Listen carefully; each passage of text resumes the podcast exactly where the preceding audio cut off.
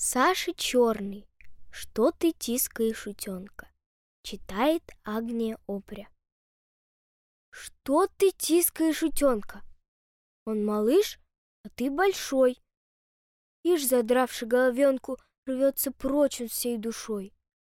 Ты представь такую штуку. Если б толстый бегемот захотел с тобой от скуки, поиграть бы в свой черед. Взял тебя бы он крепко в лапу, языком бы стал лизать. Ух, как стал бы звать ты папу и брыкаться, и кричать. Ты снеси утенка к утке. Пусть идет купаться в пруд. Лапы мальчика не шутка. Чуть притиснешь и капут.